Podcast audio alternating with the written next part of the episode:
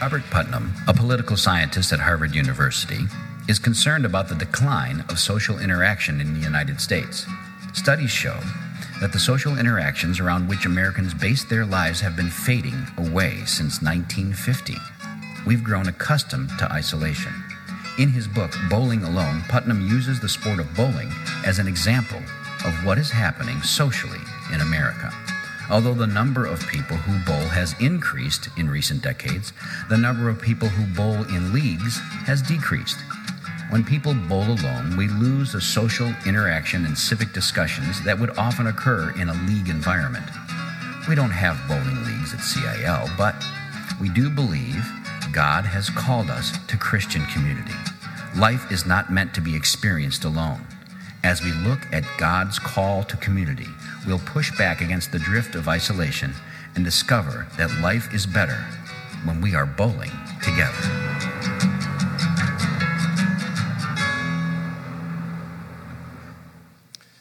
And all the bowling owners in Hendersonville cheered.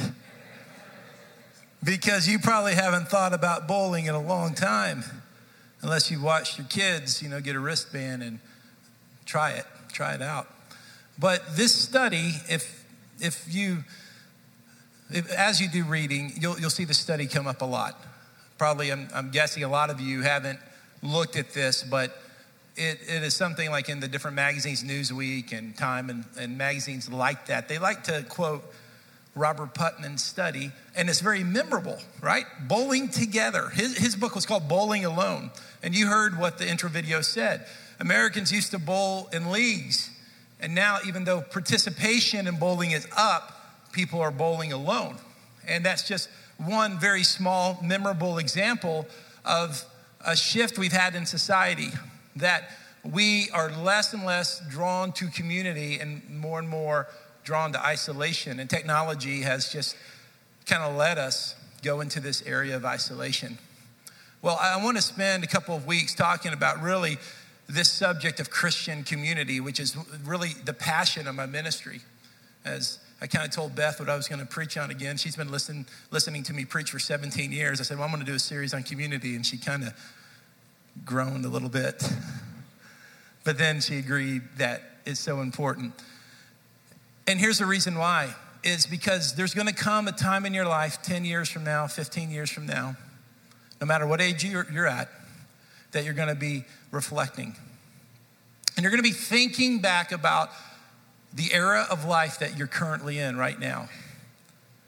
And when that time comes, you are not likely to remember what the Commodores or Volunteers record was this season. You're not likely to remember the details of your kid's report card. You're not likely to remember all the details of the recital that you attended for your, your child. You certainly won't remember many sermons that I preach. You won't remember the songs we sung.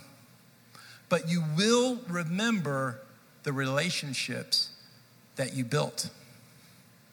We have a powerful connection with relationships. And I believe that it's because the kingdom of God is advanced and built through relationships. I think that's the pattern that Jesus showed us and the pattern that the New Testament lived out.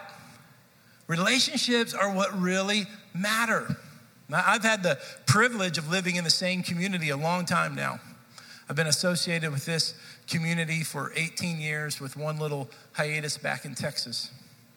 And so, you know, I'm, I'm getting to the age now where I'm accumulating a lot of people I've known. And what I've started to discover is this is that sometimes when I run into people that I haven't seen in a long time, I can't remember some of the details of our relationship. You know, I can't remember that, you know, 15 years ago we, we went to lunch at Chili's, or 10 years ago um, you know, that 10 years ago that we had a conversation in Kroger. I can't remember those details. But I, I, I found this that I remember how I feel about that person. Okay, I, this, whether it's respect, whether it's a sense of warmth, we, we, we strongly and emotionally remember the people we interact with. So it is all the time, you know, people are, you know, this happens to me a lot people who've known me a long time, people say, Tell us some stories, tell us some stories. And, and people will dig up some stories, and you've been there before. I bet you guys have stories. And, and we think, Yeah, we do. And then we try to retell them. We can't really remember a lot of the stories. But we remember the feeling, we remember the emotional attachment. And that's God's created us to be that way. Sometimes that can work negatively, can't it? We can remember some bad emotions. But God has created us to emotionally bond with people because in the beginning, you know, He said it's not good for man to be alone. We were designed for Christian community. And I love the fact that that's what we have to offer you because you live in an age and era where you can access great content. I guarantee you this morning, you can find better preaching than what you're going to hear from me. On any Sunday of the year, you can find better preaching through the internet and through iTunes. And you can find flawless music. Music that is without error, that's at your customized volume. Even if you like part of the music, you can hit the rewind button and hear that part again, right? So the point is this is that what we offer you in this hour and 15 minute service has limited value. It does have value. And I will say this as my qualifier if, if all you're able to do is come to Sunday morning church right now, we'll take you, all right? So, so that's great. We want you here. And, and there is value in physically being in God's presence with other believers.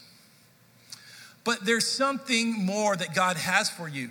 And what I want through this teaching, what I want to communicate to you is not an obligation to satisfy a program of the church. That's not where we're headed.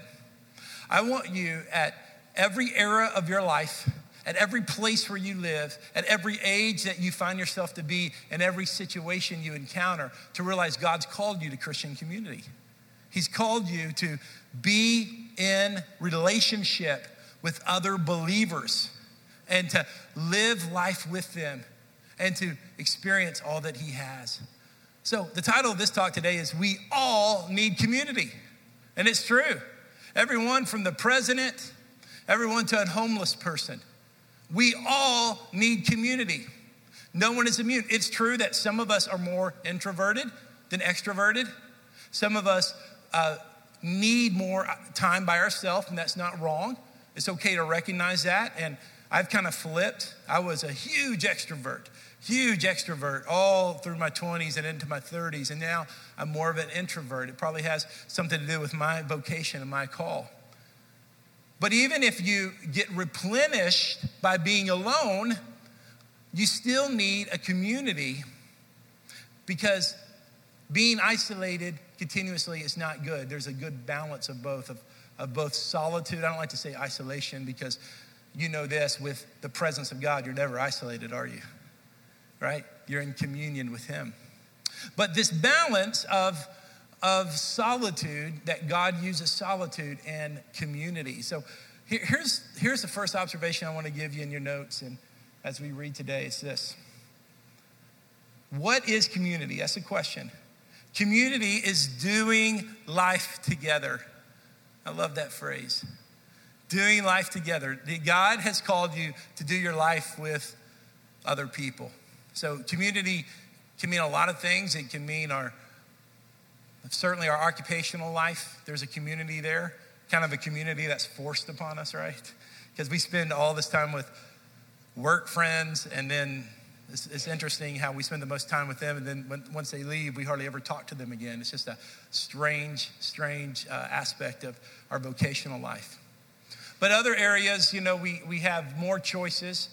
And I'd say this, you know, we, we have some limitations in, in our home and apartments because we have leases and we have mortgages, so we can't change.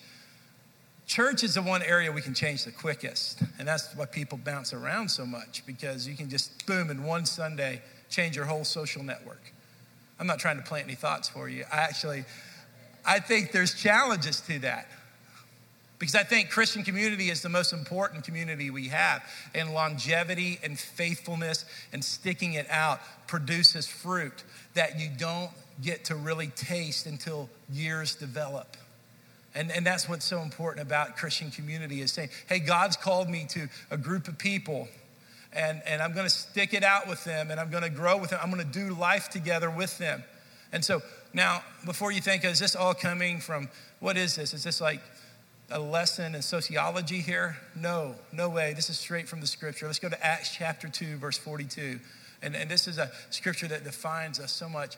And they devoted themselves to the apostles' teaching, to the fellowship, to the breaking of bread, and to prayers. Acts 2:42. They, this is the first church, the people who actually knew Jesus personally, devoted themselves to the apostles' teaching, to the fellowship, to the breaking of the bread, and to prayer. Right there in your notes or in the YouVersion, you can see these three things. It's now today the apostles' teaching is the Bible. Uh, that, that's what that is today. And we're people that our fellowship is revolved around something. I, I think about the dinner table, and there, there's a painting that I forgot to, to put up here, but a famous painting by Norman Rockwell called Plenty, where, where a family is gathered around the Thanksgiving table. And, you know, it has all the American dishes that you would you would imagine for a Thanksgiving dinner. But what's beautiful is seeing multiple generations at the table the grandparents and the adult children and the grandchildren. And, and they're, they're all around. They're all around the table because there's food there. And, you know, every, every analogy is incomplete, but we're all gathered around a table of the Word, right? And we're having this feast of the Word and, and revolved around the scripture, the, the Bible, or the apostles' teaching in Acts 2.42. We're, we're, we're gathered around that, and it forces us to the table. The content does. The meal calls the family in. The meal gathers the family. And what happens at the family meal? What's so beautiful about the family meal? And this does apply to us today. The beauty of the family feel, uh, meal is not um, the accumulation of nutritional calories. The beauty of the family meal is the conversation, it's the listening, it's the dialogue. And the meal forces the hand. It forces the family to come together. And this is what the word is for like us. Like we're, we're people that, that we are devoted to God's word and that forces us to the table. And at the table, life happens. Relationships occur. There's a give and a take. There's a back and forth. And so I, I just want you as God's people to know that you, if you want to be like the early church, be devoted to the scripture and be devoted to fellowship. Be devoted to that. Be de- devoted to prayer. Those are the things that we see in the scriptures that, that the people were devoted to. Now, let's go to verse 43. Look what happens because of that devotion. Then fear came over everyone. I won't explain all that, but that's not a bad thing. We, we automatically default say, well, fear is bad, but not this type of fear. Fear came over everyone, and many wonders and signs were being performed through the apostles. 44 Now all the believers were together and they held all things in common. They sold their possessions and property and distributed the proceeds to all as anyone had a need. 46 Every day they devoted themselves to meeting together. Every day. Every day. Now, th- this is just an example of the devotion. It was a different time, a different place, and, and with with our affluence, and we do have lots of affluence, even if we're paycheck to paycheck, we have opportunity to entertain ourselves, to travel. And, and we see today that here in the suburbs, uh, we, have to, we have to plan wisely for churches. Um, there, there's a, a, church, there's many examples of this, but we, I was just talking with some folks this week. There's a immigrant church in Nashville that has prayer meetings every night. I mean, their, their social situation drives them to prayer. I mean, they're praying for jobs, they're praying for, you know, yeah, I'm assuming here, praying, praying that they get the right paperwork to stay in America. And, and we, we I, I want you to know that you're among the richest and elite people of the world. And, and the Bible did say that it's hard to enter the kingdom of God if you're rich. And it's just challenging because If I said we're going to have meetings 242 every day, oh my goodness, people would fly out of here. As it is, we have our small group 20, 20 times a year, 20 to 22 times a year, depending how the calendar falls. And I, so I want this to be imprinted on your heart that devotion means something different contextually. It means something different to us, but I think it does mean, in light of the scripture, that, that, that it can be a priority, whatever that is our men's Bible study, our women's Bible study, whatever it is, whatever, wherever your small group is. And so every day they devoted themselves to meeting together in the temple complex. They broke bread from house to house. There's something about that hospitality, that home. They ate their food with a joyful and humble attitude, praising God, having favor with all the people. And every day the Lord added to them those who were being saved. That's a power packed scripture, but it is a pattern for us and it shows us the power of what begins to happen when we live in Christian community under the Holy Spirit's leadership. And look at some of the things that, that the early church um, had in their life. We can put it on that slide. First of all, they had uh, signs and wonders. Signs and wonders. The power of God was in operation there.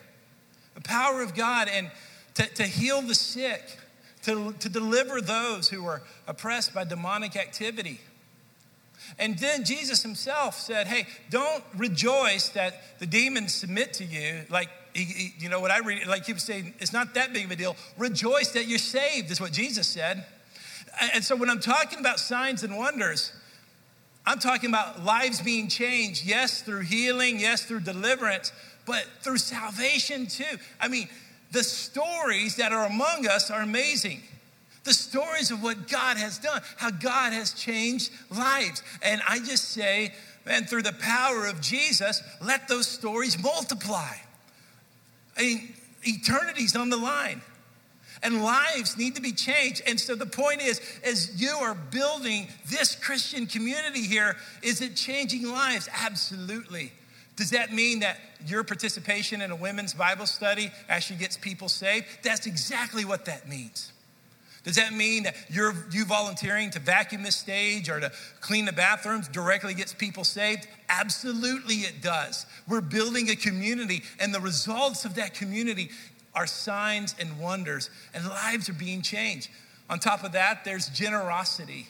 And I just thank God for what's happening in the church today. There's a lot of reasons to criticize the church today, but I see God raising up a generous church like never before. The church and the churches of the city and the churches of this area are caring about the poor in ways that I didn't see in my childhood. Churches are, are encouraging the adoption of children with no homes. Churches are encouraging fostering. Churches are involved in the educational process and are volunteering to help make our schools better. There's a generous spirit, and it starts with one another and being generous towards one another, and then it spreads through the community. And then this is the stuff that only God can do. You know, only God can do these last two. That's favor of the Lord. You know, the number one prayer I pray for this church is Lord, let us be a church that pleases you. We want your favor. We want your approval, God. We want your mark. And when those things happen, the growth will occur. God will just keep adding and adding and adding and adding because people need Jesus. That's why God keeps adding. And so it is. Man, Christian community matters. It makes a difference. And that's why Satan wants to keep you out of Christian community. That's why Satan wants to keep you isolated. That's why Satan wants to keep you out of the place of relationship because Christian community makes such a huge difference. Do you know the most holy moments that I've ever experienced in this congregation didn't happen in this room? And this room is where the, the most of us gather, right, on a Sunday morning between the two services. On Easter Sunday, the big Sunday, this is we, we meet in here. This is not where the most holy moments I've experienced have happened. They've happened in other places. Like there's a little classroom kind of behind this wall, down the hall, like the, the, the most inconvenient place to get to in this church where the men meet every Sunday morning. And I kind of pass back and forth as I'm doing my morning errands basically before church. And I catch, I catch an earshot of teaching here and there, our discussion of what it is. But man, I've seen men joining hands in prayer. Do you know that's a holy moment? I've seen men gather around one particular person sitting in a chair and lay their hands and pray for God's healing and God's breakthrough in that person. That, that, is, that is a holy moment. Our intercessory prayer team, God has just broken in, and we've seen the Lord do so many amazing things. And what is amazing to me is when I see senior adults praying with 20 somethings and, and laying their hands on them and praying God's favor and blessing on them. That, that's, that's a beautiful, beautiful moment. When we begin to see the activity of God, when I, when I begin to see adults who've been trained and approved and all that, kneeling and getting down low like this so that they can look in the eye of a child and let that child feel loved and affirmed and approved and make that kid feel like they are welcomed at church and they are welcomed by Jesus. That's a holy moment to me. That, that's, that's life on life, relationship upon relationship. And so the church that has existed for these more than 2,000 years now, so many different styles, so many different leadership structures, so many different ways of doing things, so many different building styles. But one of the constants, one of the constants is the relationships. I mean, that, that has to happen in the church under the leadership of Jesus. So it is that my second observation what is community? Community is weathering adversity together. Weathering adversity together.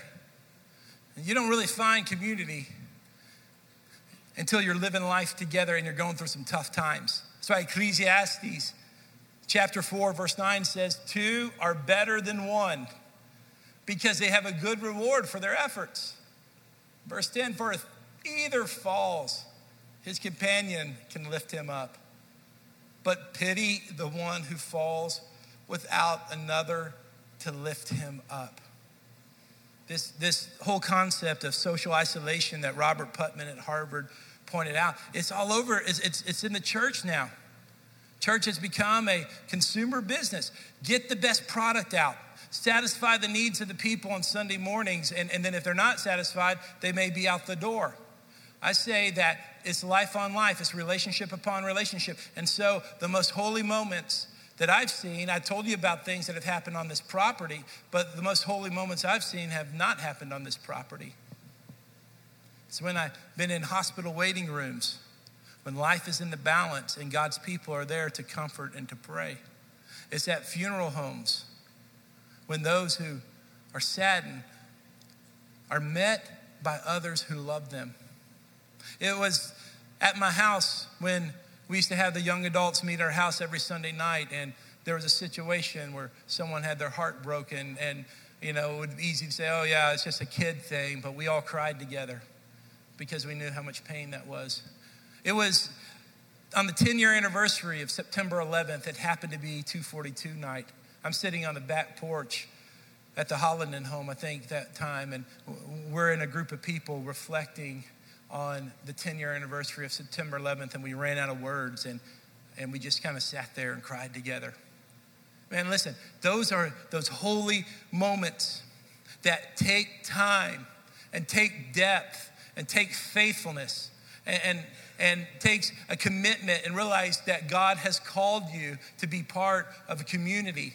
And those supersede you know, just personal preferences sometimes. It's about his assignment, it's about his calling, it's about uh, understanding that Jesus, who in his sovereign will only chose three years for a public ministry, used much of his time with 12 men and impacting those men.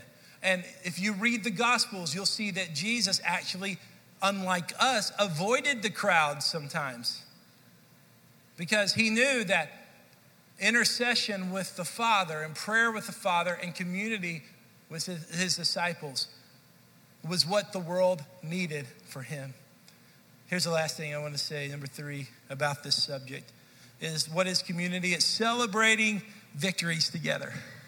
Celebrating victories together.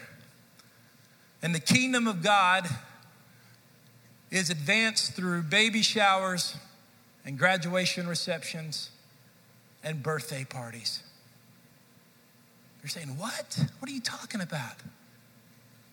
Yeah, celebrating a life. That's what Jesus did. Jesus, who was God incarnate here on this earth only for a few years, uh, what did Jesus decide? What was Jesus doing when God launched his ministry? He was attending a wedding. Nowadays, we're like, hey, I'm too, I don't do weddings. I'm too busy for them. Yeah, I'm just too important, important for weddings. It's not for me. I'm just not spiritual enough for me. Well, Jesus, Jesus not only attended a wedding, he used his, his power, really, and influence to make sure that wedding was successful and changed the water into wine. Jesus went to dinner parties. Jesus went to dinner parties with his closest friends, Lazarus and Mary and Martha, and also with people he was trying to reach, like the tax collectors, Matthew's friends, and Zacchaeus. But he had a way of life that included conversation and activity and fellowship and celebration. And I just want us to realize we need to be people of celebration, celebrating milestones of life, celebrating the good things of God, celebrating the joy of life. I love the Psalm, Psalm 20. Psalms 20 is this In times of trouble, this is, a, prayer. May the Lord answer your cry. May he send you help from his sanctuary. May and strengthen you from Jerusalem. May he remember all your gifts and look favorably on your burnt offerings. Let's go to verse 4. May he grant you your heart's desire. I'm at the bottom now of the slide. And make all your plans succeed. Verse 5, the next one. May we shout for joy when we hear of your victory and raise a victory banner in the name of our God. May the Lord answer all your prayers. What a beautiful song. I love verse 5. That's may we shout for joy when we hear of your victory. You know, how can we shout for joy with other people's victory if we don't know what a victory is for them? I mean, how can I rejoice with Danny and Kim if I don't know them? Right? How can I eh, rejoice with Mike and Daphne if I don't know them? And I can't know everyone, and you can't know everybody, but you can know somebody, right? You can know somebody. And as your pastor,